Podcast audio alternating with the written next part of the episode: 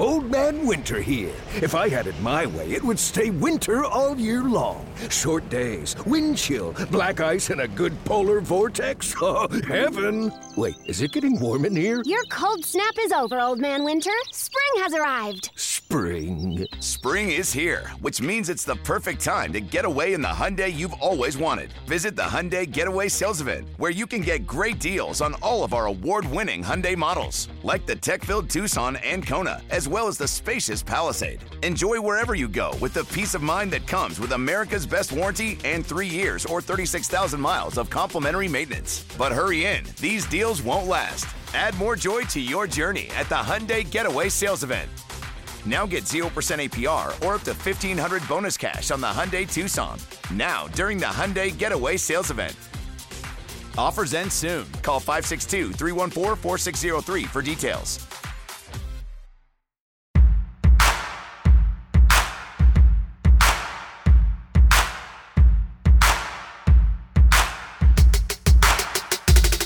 It is BetQLU, BetQL's first ever college basketball betting podcast. Myself, Eli Hershkovich, Thomas Casale, along for the ride here for the next 30 minutes or so, talking college basketball with you. A quick note about Texas Baylor in the next few minutes, and then we'll dive into Wednesday, Thursday games, maybe a Friday game if Thomas or myself has a bet on that. And then we'll talk some college basketball title futures to wrap up the podcast.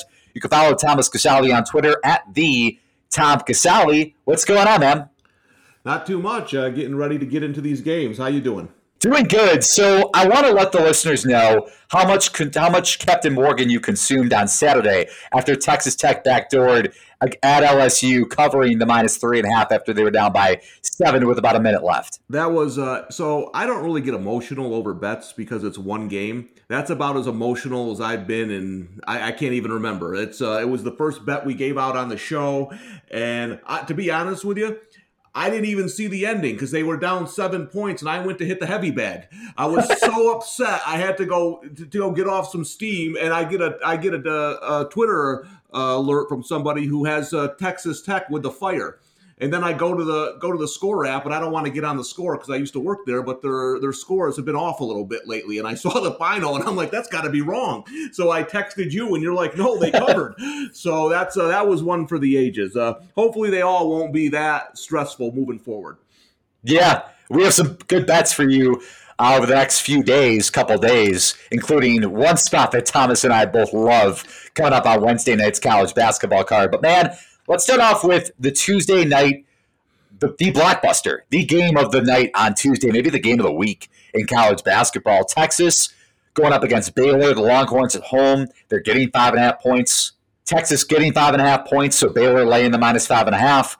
Texas plus 200 on the money line and a total of 144 and a half. I have a bet on this one, Thomas. I'm taking the Longhorns.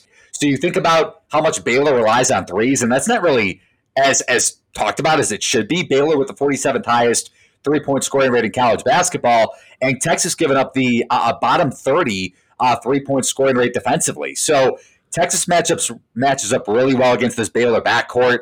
And size wise, too, Texas has a size advantage in this game. Top 70 offensive rebounding rate. Baylor really struggles on the defensive glass. I know Baylor a really solid offensive rebounding team overall this season, but then when you look in conference play, Baylor does have the highest offensive rebounding rate in Big 12 play, but Texas has the highest defensive rebounding rate. So again, this Texas length getting back, uh, getting back Sims for this game, Jericho Sims, one of their best bigs, and also getting back Courtney Ramey. They both missed the Oklahoma game last week in the loss. Texas coming off two losses in their last three games. I really like the Longhorns tonight to potentially win this one outright, but I'll be taking the points. Yeah, you know I like Texas in general. They're one of the teams I think that can make a serious run this March. Um, I, the layoffs bother me a little bit, especially against a team like Baylor that pressures you so much on the ball. I don't. I would prefer the Texas first half number, to be honest with you. I'm afraid that in the second half Baylor wears them down, and they might end up covering this number late. But if I was going to bet the game overall, I would take Texas. I, I think they match up well, like you said. This is one of those I wish both teams were coming in. You know full strength without any layoffs. We can't do anything about that. But I think the point you made though is the right point. If if you look at where there where could Texas have an advantage, right?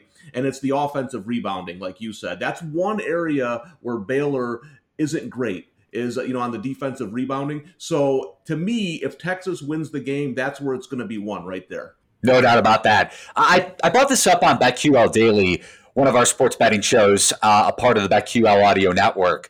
Texas is plus 1600, so 16 to 1 to win the national title. Baylor plus 400. If you had to make a bet going into this game, which one would you take? I would take Texas based purely on value. Um, you know, we're going to talk a little bit about futures. This is a tough year because when there's one really good team, I don't get too concerned with the randomness of the tournament but there's two very good teams with the Zags and Baylor. I, I just feel one of them is going to be cutting the nets down. So that's why, plus the COVID issues, is why I haven't gone heavy into the futures market. But I still think there's value on Texas. I mean, you and I talk about this team all the time. There's a lot of good things to like about Texas. I, listen, I don't want you to lose your bet, but I wouldn't mind if they got blown out. I, maybe we get some more value in the futures market. That's the team. I got a little bit. Of, I'm waiting to get a little bit more on them probably before the tournament starts because outside outside of the big three or four, that's the one I think that can uh, win it all in March. Dude, I'm still kicking myself. Texas was 50 to 1 to win the title going back to the offseason. I I, I had Boise State at 500 to 1, 300 to 1 at a, a, different book too. Alabama 80, 90 to 1 respectively. And then Texas sitting there at 50 to 1. And I didn't want to add it. The Shaka Smart factor scared me off a little bit, but this team is is so athletic, so lengthy. They brought everybody back. And the biggest factor to me right now is I know everyone talks about again their backcourt with Matt Coleman and Courtney Ramey, but Greg Brown, the freshman, he has improved his handle a lot, and he still sometimes gets himself in bad spots where he travels off the dribble. But his dribble has improved overall, and he can really create for himself, which is a whole nother dynamic for this team uh, when Texas uh, hits the NCAA tournament. Yeah, and our you know our man uh, Tyler Morales had him in our in our preseason pod. He he had Texas fifty to one. I should have listened to him instead. I was too busy making fun of his UConn pick. So you know that was a good call by him on Texas, and of course you have Alabama going. So you know we got a couple of nice futures rolling here. No doubt about it. So that's our quick breakdown of Baylor, Texas, and a little long term perspective too on the Texas Longhorns. And by the way, I'm with you, Tom. I would take the Longhorns 16 to 1 over the Baylor Bears. Just more value when you're talking about variance come the NCAA tournament, which we'll get into later on where we talk about more of a deep dive into these college basketball title futures. So uh, we're going to look into the rest of the card for throughout the remainder of the week. Starting off with Wednesday and the spot. I don't want to say the spot of the year, but I'm all over it. You I, you brought up your bet I asked you, what, what, are you looking at for Wednesday's card? And you brought this game up. And I was like, well, yeah, we're probably going to put a, a, combined maybe three grand on this game come tomorrow night because Vatech is laying four at Pitt. So, Tom, lay it down for us here. Why do you like the Pitt Panthers? And I guess I just gave it away, but either way, go ahead. Yeah, the thing is, you know, I was looking over the cards. and this was the game that really stuck out to me, and I said to myself, "I'm 98% sure you're going to be on this game too." I guess we spend too much time talking about college basketball because now I know exactly what you're betting. But um, the you know, for those people that don't know me, I'm a big spot better. Uh, so I'm looking for the spot to take the team, right? But what a great spot to buy Pitt low, right? Three coming off three losses. Virginia Tech just beat Virginia. They're going on the road to Pitt. So to me, Pitt is a younger team, and they're going to have some ups and downs throughout the season. So they've been struggling here a little bit, but I still like the talent on this team. I, I think they can still make a run and get into the NCAA tournament. I, I like them a lot Wednesday night. I think they win this game kind of easily. So you like them to win this game outright? Oh yeah, you know me, uh, plus four in the money line, whatever you got. All right, I'm with you. I, I love Pitt in this spot. So let's kind of break it down from a bunch of situational angles here. Virginia Tech coming off the big win over Virginia, dominant in the second half. Keve Aluma was put up uh, massive numbers 29 points, eight rebounds in that game. So you expect a little bit of a letdown coming off that sort of a win. Virginia Tech, two straight wins overall. Notre Dame, they beat pretty handily early last week. Pitt coming off three straight losses, like Thomas mentioned, struggling to buy a low point in the season for the Panthers. A 26 point loss to Notre Dame over the weekend. So the Irish get smacked around pretty good against Vatech, and then they come back and they smack Pitt right in the face with a 26 point win my key to this game and for Pitt's ability to exploit Vatech in transition, because from a rebounding standpoint, I think Pitt has a size advantage, and if, if Pitt can get out transition and get to the free throw line, Virginia Tech's uh, transition defense is pretty poor, especially in conference play. Uh, they're giving up the third highest free throw rate, uh, scoring rate from the free throw line in ACC play, and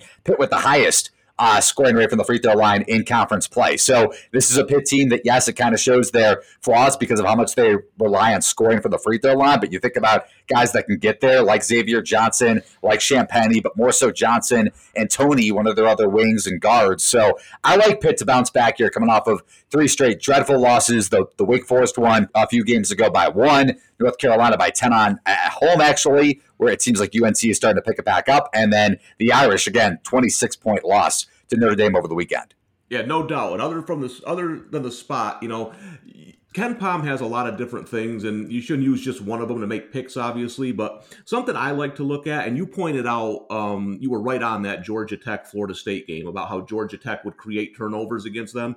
That's one of the things I like to really look at is turnover percentage and steal percentage because if there's a big variance there, that could lead to something like we saw Saturday with an upset of Georgia Tech. So one of the things you look at in this game Pitt can struggle sometimes with turnovers, but Virginia Tech doesn't really create many turnovers. I mean, they're 309th in the country in steals. So I think Pitt's been playing a little sloppy offensively, but they got the right opponent to kind of fix that. And like you said, I like their size advantage down low. And if they can get that transition game going, get some easy buckets, again, I like Pitt in the outright upset. No, that's a really good point, man. Like how how teams match up, and that seems kind of basic, but just in terms of if your weakness is going to get exploited, and Tech doesn't create a lot of turnovers, so uh, I think we're both on a Pitt pretty handily come tomorrow night. What about another game that I'm looking at, man? It's it's Missouri going up against Kentucky at home. Missouri a little bit lucky in overtime, beating TCU by four. TCU was leading down to the stretch in the second half. It KenPom makes this game about four, so we'll see what the line opens up at. I'm assuming it's going to close around four, four and a half, or at least we're going to get a pretty good number because I like Kentucky in this spot against Missouri. So I mentioned a, a, little bit of a letdown, especially in overtime for Missouri, the way they've been playing. I know they were coming off the Auburn loss, so it was kind of a bounce back, but Pitt, uh, Missouri was overvalued in that game uh, being favored by 10, 10 and a half against TCU. That uh, Kentucky has a size advantage in this one against Missouri, and they're one of the best offensive rebounding teams in college basketball, let alone in SEC play. And I, I know Mizzou's been solid on the defensive glass in conference play, but uh, Kentucky has a size advantage in this game with Isaiah Jackson and Olivier Sarr. So if Kentucky can get second chance opportunities, get to the free throw line, I mentioned opponent's free throw rate and scoring rate from the free throw line. Uh, Missouri's given up the highest um, opponent scoring rate from the free throw line in conference play. So if Kentucky's again able to dominate the offensive glass, which I think they'll be able to, and and therefore control the tempo in this game, not allow Mizzou to get out and run, which they want to do from time to time, I think Kentucky covers this number at around plus four. Yeah, I don't have a pick in this game. You did mention Missouri about being overvalued. I think they went from being undervalued to overvalued in, in the market really quick. Yeah, and uh, you know the, the, they had the fast start there, so there, there was a chance to bet them at good numbers, and now that's that's obviously gone. But one thing I will say is we'll have to see what Kentucky can do shooting the basketball because Missouri has has a way to kind of suffocate you if you're struggling from the field. So they're going to have to be on early in this game, or it could be a long night. It's interesting. Well, I don't really have a strong play on this. Uh, I, I don't mind taking the points here because I do think Missouri is starting to become a little overvalued. Uh, Kentucky playing a little bit better lately. You know, they, they were in that game against Alabama. Were leading. Yeah. The, so the this is going to be an interesting game because you're looking at those teams, you know, like Kentucky, like UNC, uh, teams that's big names that started slowly. Will they ever? Will they get rolling here? You know, it might be too late for Kentucky, but this would be a big win, and if they win here, I think Saturday against Tennessee becomes a very, very interesting matchup.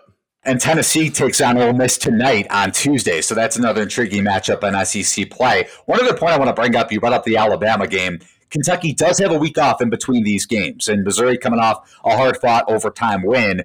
Uh, against TCU. Kentucky pissed off after that loss to Alabama, where they were leading the second half, and have literally a week, had it literally a week to prep for this game. So I like the Wildcats um, from from that point alone, and along with the other stuff I was bringing up with their size advantage and being able to create second chance opportunities to get to the free throw line. So another game I'm looking at too, the third game on the card that intrigues me. I don't know if I'm going to have a bet on it yet because I'm curious what the line is going to open up at. Villanova at St. John's. KenPom makes this line Villanova minus nine. Uh, at the Johnnies. St. John's is coming off four straight wins, a hard fought win against Marquette. We're up by 15 at the end of the first half, win that game by just a possession. But the the backcourt for St. John's is the key, man. Like not only Champagnie, he had a big bounce back game against Marquette after struggling in their first matchup between St. John's and the Golden Eagles. But Posh Alexander is becoming one of my favorite players in college basketball. Had some big swipes, especially in the second half. Stole the ball away from DJ Carton to kind of put that game away in the in the final couple minutes against Marquette. I, I think St. John's guards, besides um, what St. John's can do offensively against Villanova, I think the Johnny's guards are going to give this Villanova team problems. I know they're really experienced, but going up against two elite defensive guards in Posh Alexander, and it's crazy to call him elite, but at least in terms of creating turnovers, he's he's uh, created that stature for himself, and Rasheem Dunn too. So I want to get your perspective um, from the standpoint of Villanova's offense against St. John's defense, because although Villanova can get their fair share of three point looks against the St. John's defense, I think the ball pressure is going to create some problems for Jay Wright.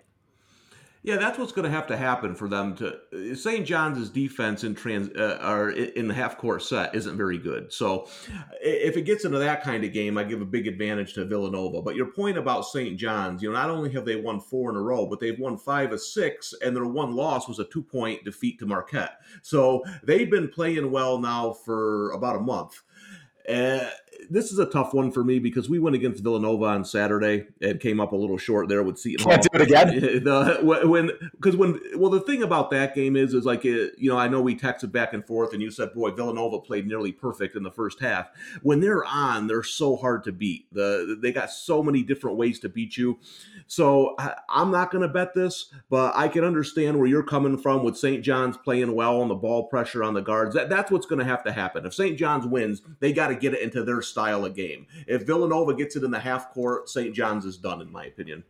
No doubt. And Greg Williams' status is also one to, to monitor for this game. He, he missed the Marquette game um, over the weekend for, for St. John's. He's a, an experienced guard, kind of inconsistent overall this season, but can still space the floor and can handle the ball. So that's another uh, uh, key to watch for for St. John's. It's not an official bet for me. I mean, we can't even bet the game as of, as of now when we're recording this podcast on, on Tuesday afternoon, but definitely worth a look. And we'll see the way the market moves um, into Tuesday night and then into Wednesday morning for St. John's. But so far, my plays are um, Pitt, Kentucky, two gross, gross teams to back. But at least Tom is backing me on, on Pittsburgh against Vatek, and then potentially a look for St. John's. That's a, that'd be a gross Wednesday card just overall. Pitt, Kentucky, and St. John's.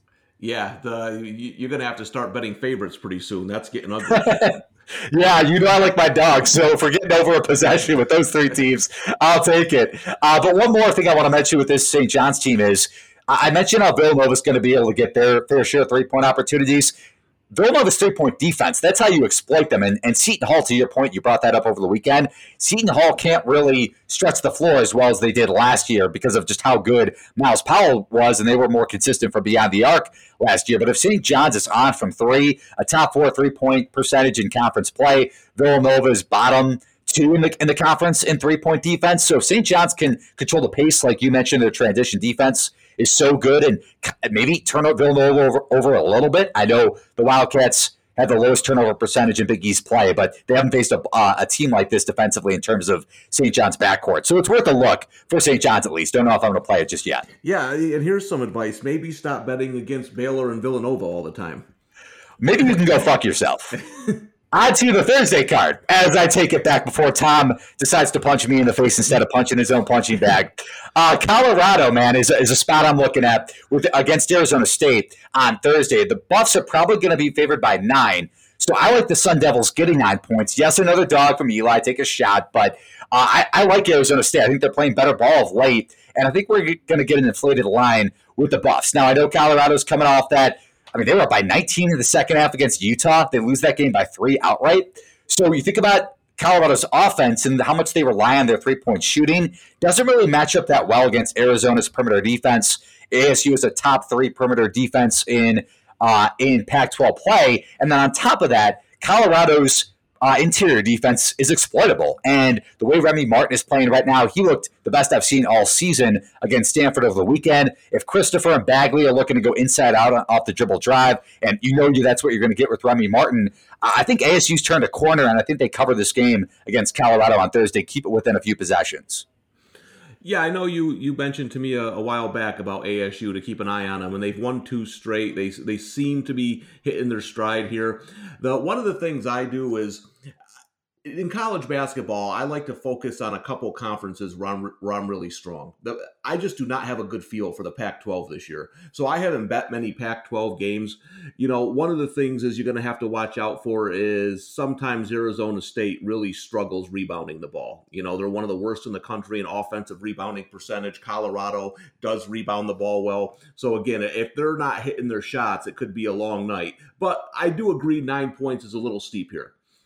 Right, and it's a good point though with rebounding. ASU is the worst offensive rebounding rate in in uh, in Pac-12 play, and the second worst defensive rebounding rate. So if they're right, if they're not in shots, if they're not efficient offensively scoring inside, I mentioned Colorado's interior defense, the fourth highest two point scoring rate given up in conference play. ASU with the third highest offensively. So it's a good matchup for ASU, I think, offensively. Bad matchup for Colorado's offense, how much they want to shoot the three ball and what ASU could do defensively.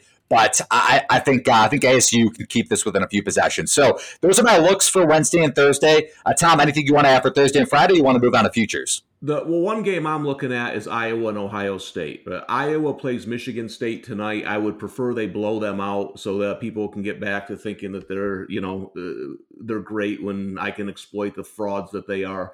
Um, so I've been I'm four and zero oh in Iowa games this year. Won all four easily. So I've been picking my spots with this team, and I think we have a spot Thursday with Ohio State. I love the matchup here. If Ohio State's getting four or more, I think they're going to dominate inside. And again, you're looking at Ohio State team that's one of the best in the country at not turning the ball over, and Iowa defense it's one of the worst in the country in creating turnovers and steals. So with the with the side with the inside rebounding edge they have and not turning the ball over, I like this spot. Ohio State to me is a better team than Iowa, so I'm hoping for an Iowa blowout over Michigan State and then take Ohio State Thursday at Iowa. I like it, and we'll see what happens tonight. So if, if Iowa does not blow out Michigan State and keeps it, maybe Michigan State covers, keeps it within a few possessions, are you staying away, or what? What kind of what are you looking at from that perspective if it happens? Yeah, I, I might still hit Ohio State. I would like to have at least four points in this game, um, even though I think Ohio State's the better team. Like I said, the if Iowa were to lose outright to Michigan State, that would probably take the bet off for me. Uh, so you know, this it's one of those things. Again, I'm more of a spot better. So I'm looking to hit uh, either hit these teams or against these teams when I think the time is right. Uh, so it's interesting though because the Iowa Michigan State game, the line has gone quite a bit towards Michigan State. So we'll see how that turns out. Uh, I mean, I don't know. Michigan State's just not a very good basketball team right now, though.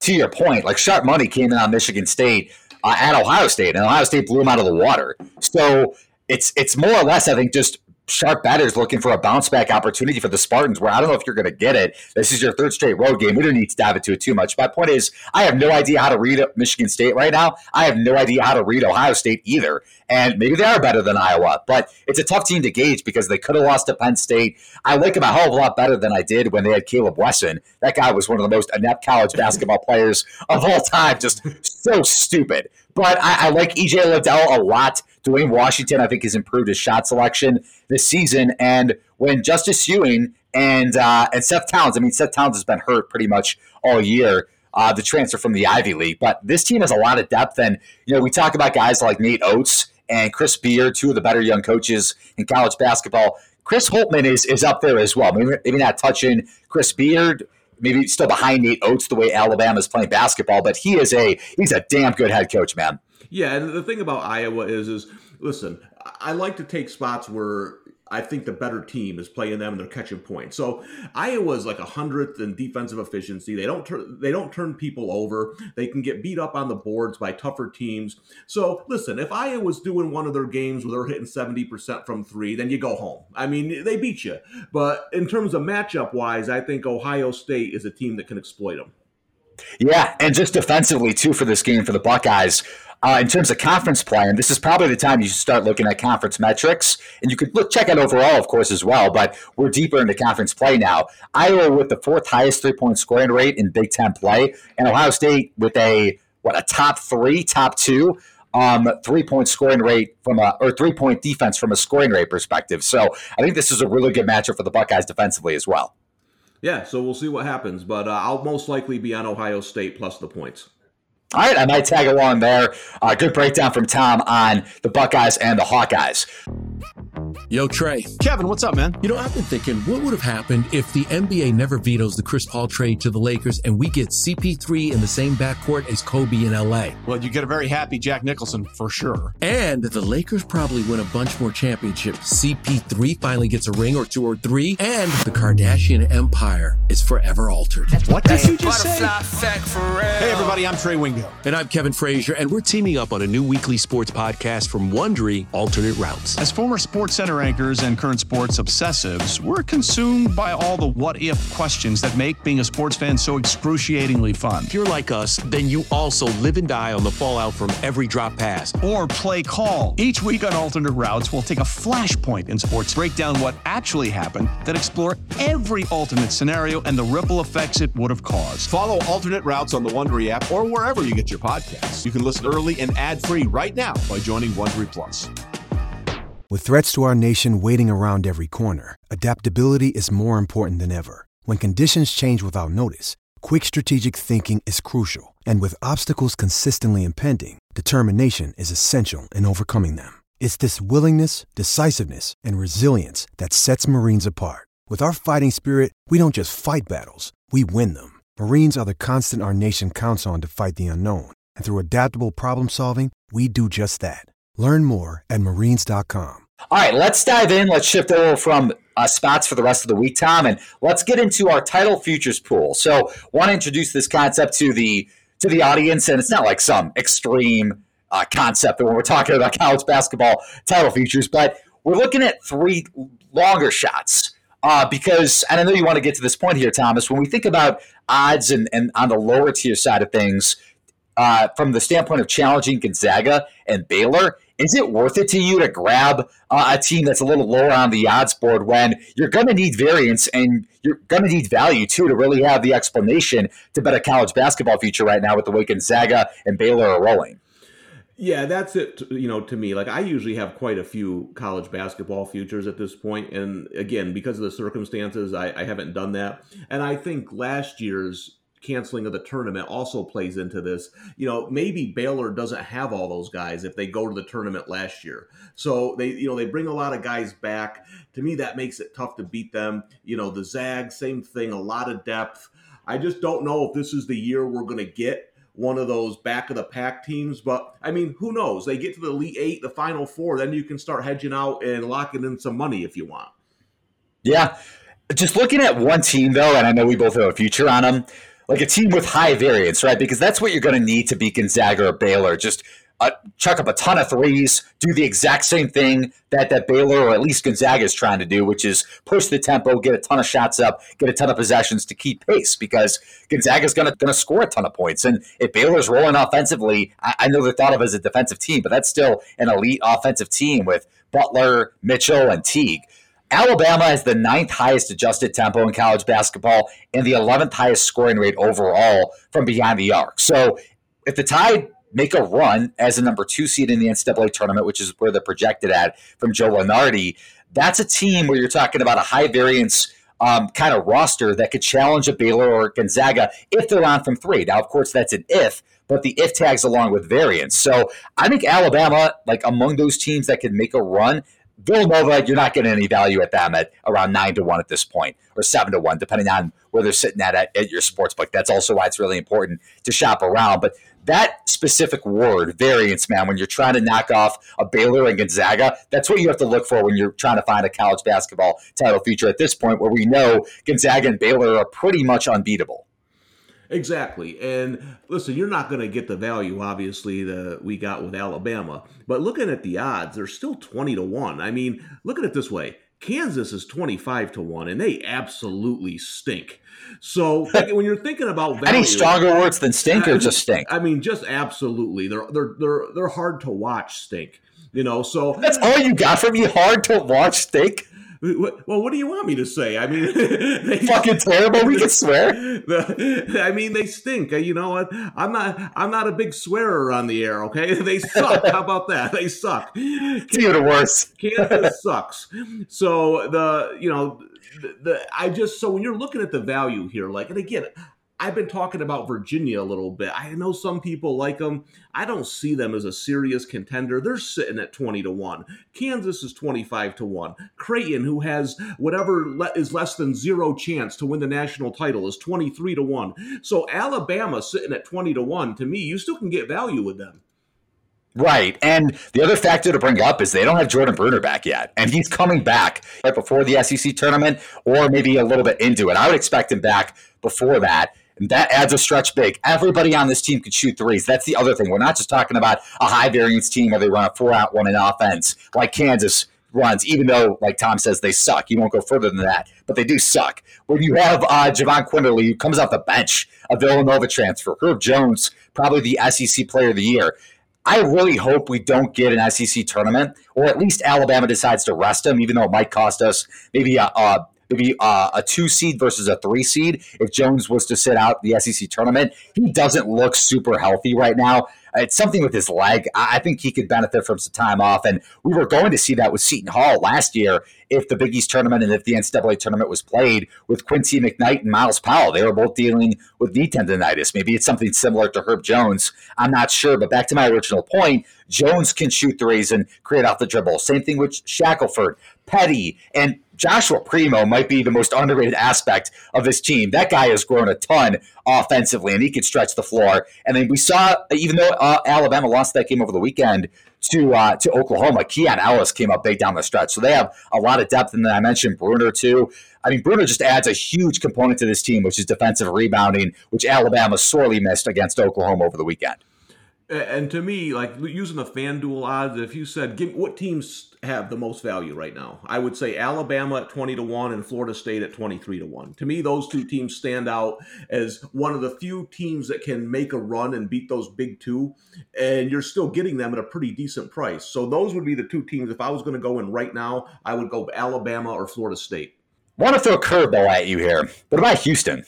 Yeah, Houston was that. That would actually third on my list when I was just look, looking at odds earlier today. You know, I like Texas at fourteen to one, but Houston at twenty to one. If you're looking for kind of a wild card here, they have the type of team when the tournament gets going that can cause a lot of problems if they get the right matchup. So I don't hate Houston at twenty to one either. I'll be honest, I'm not big on. I don't. I know people love Chris Beard.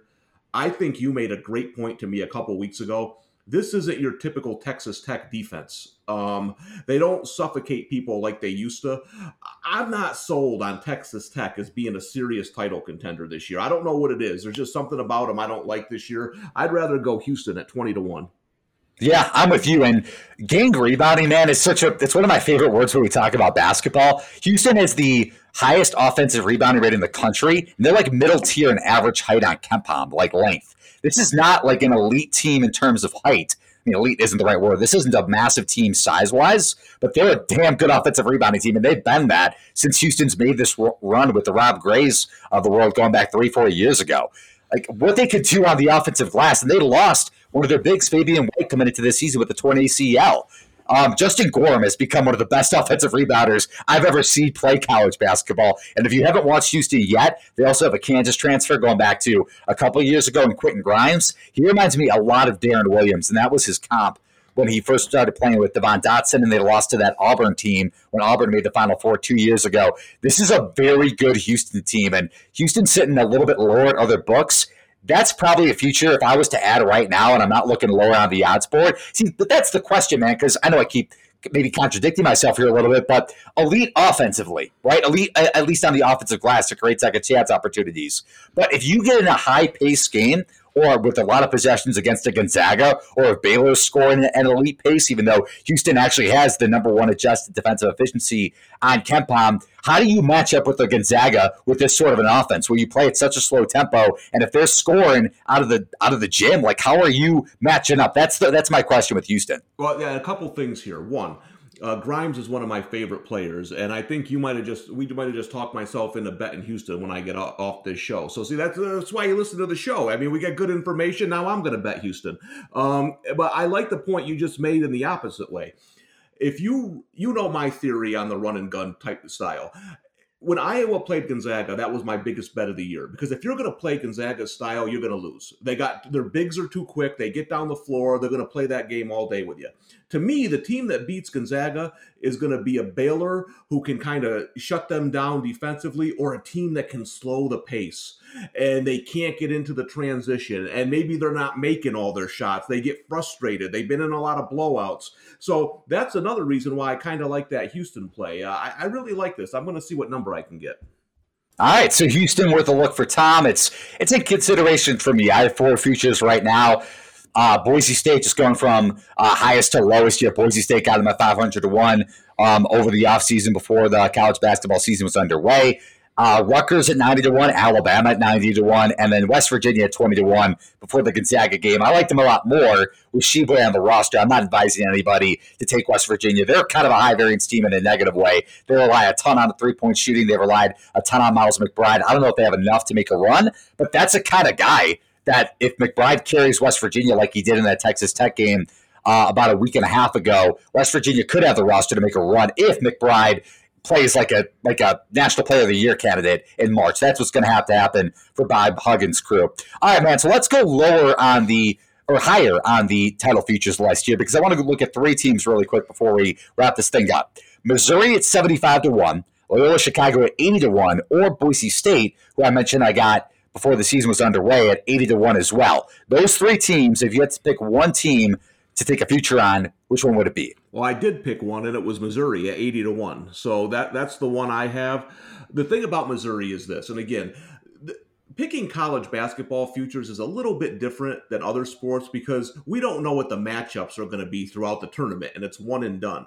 The reason I like Missouri uh, as maybe a sleeper in the tournament is because they have a very experienced team and they kind of remind me of a poor man's Florida State. They're going to rough you up a little bit. You know, they're not they're not the the most pleasurable team to play against, right? They play that rough style. So if they can get a couple of nice matchups, I think they can make a run in the tournament. So I did grab Missouri a while ago. Loyola Chicago is interesting to me because we've spent all year, you know, ball washing Drake, talking about how Drake Drake, Drake is. there right? it is. That's what I was looking for. Ball washing. You can't give me that with fucking Kansas.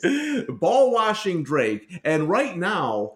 KenPom has Loyola number 13 this you know this team has really i'll tell you right now missouri state's a pretty good team and they made them look like a high school squad two games in a row. Two games in a row they destroyed them. So interesting thing about loyola too is on back-to-backs they're 5 and 0 this year on the second leg and they've pretty much blown everybody out on those games. Just something to keep in mind because they do have drake twice February 13th and 14th. But that's the mid major, other than the one you have, Boise State, which I think is another one that could do it the way Loyola Chicago plays defense, number five yes. in KenPom. I mean, this team is some uh, number eight in effective field goal percentage. There's a lot of things to like about a team that nobody's been talking about, and I think they're going to surprise a lot of people if they get in the tournament. Dude, this is a better Ramblers team than what we saw a few years ago when they made the Final Four. And I covered that team. Cam Krutwig has developed into one of the best bigs in college basketball. And I think you mentioned this to me yesterday when we were talking before the podcast. Loyola Chicago, besides their Indiana State loss in conference play, they have losses to Wisconsin and Richmond in mm-hmm. non conference. That's it. So Porter Moser is one of the more underrated coaches in college basketball. You mentioned defense. I will say, like Loyola Chicago is 13th on KenPom. KenPom overvalues defense a little bit too much for my liking, and Loyola Chicago outside the top 40 in adjusted offensive efficiency, but you have some really good defensive players on this team. Lucas Williamson is also one of those guys that is really underrated from a two way standpoint on both sides of the ball. So I, I like Loyola Chicago. I wouldn't bet a future on them.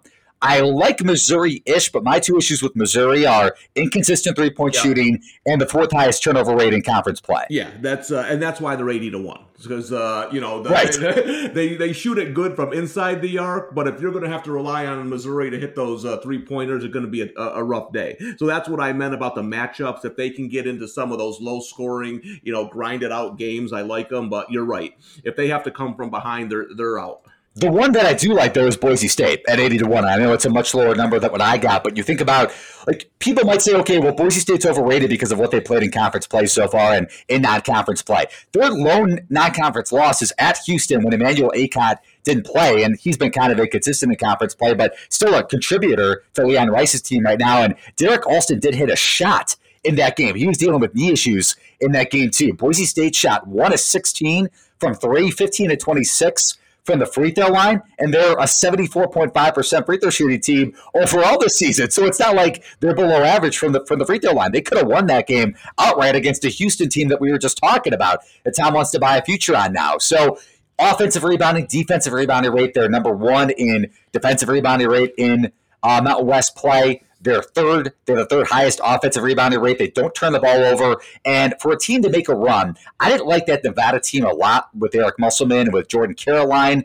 Um, I think it was the Mark twins. Correct me if I'm wrong, Tom. But this Boise yeah. State team has a ton of high level players with Alston, who's going to be a pro, Abu Kigab from Oregon, a transfer from Oregon, Marcus Shaver, Portland State, not a high major school, but could still really stretch the floor. Emmanuel Akot and Doutrive, both Arizona transfers.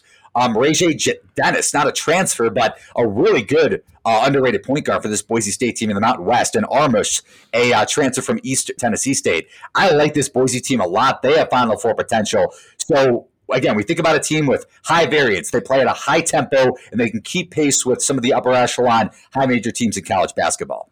No, no doubt about it. I mean, like you said, their one big loss was to you know that team I love, Houston, who I have a future on, um, as of 10 seconds ago. But the you know, I'm going to take a look at the other. Are you ball washing Houston, Tom? yeah, now I'm ball washing Houston. Um, but I I know a lot of people don't do this, but it's something I do as a capper, so I'll just mention it. I tossed out their loss to Colorado State, and the reason I did is because I watched the game and they didn't show up from the from the jump on that game, and then you're playing an altitude. Khaki. Yeah, they just were not there mentally or anything for that game. So you know, I took Boise State on the back, you know, coming back on Friday because I thought they would win that game. But so I'm not going to penalize them. Colorado State's a good team anyway, but it was one of those games, man. They just didn't show up. So you're looking at their two losses. You know, one was the first game of the year, or you said they couldn't make. I, I'm not going to penalize them for not making a shot in the first game of the year against a really good team. And the other one was they kind of didn't show up mentally. They've blown out everybody else. To your point, they have three players who can really put the ball in the bucket. And if you're going to be a back of the pack team that's going to make a run, that's what you need. You need guys who can light it up during the tournament, people not too many people know about. I think this is the team. Uh, you had them. Uh, you had them a long time ago. Whatever it was, last March, ten thousand to one or whatever you got them at. But I agree. I still think they're a buy at their current number. That's the one mid-major team, you know, outside of the Zags, who whatever. But the, they can come from that back of the pack and make a run in the tournament. And one last thing, I think the Mountain West gets two, three teams in the dance. So Boise State, Utah State, Colorado State, San Diego State, all up for grabs. But Boise State coming off that Colorado State. Uh, coming off the win at Colorado State is a very impressive resume win for this team. So I think Boise State will get in, no matter how many teams make it from this conference. And I think those odds are still pretty valuable at eighty to one. Don't put a ton on it. Like I didn't put a ton on it, and five hundred to one. It's still worth a shot.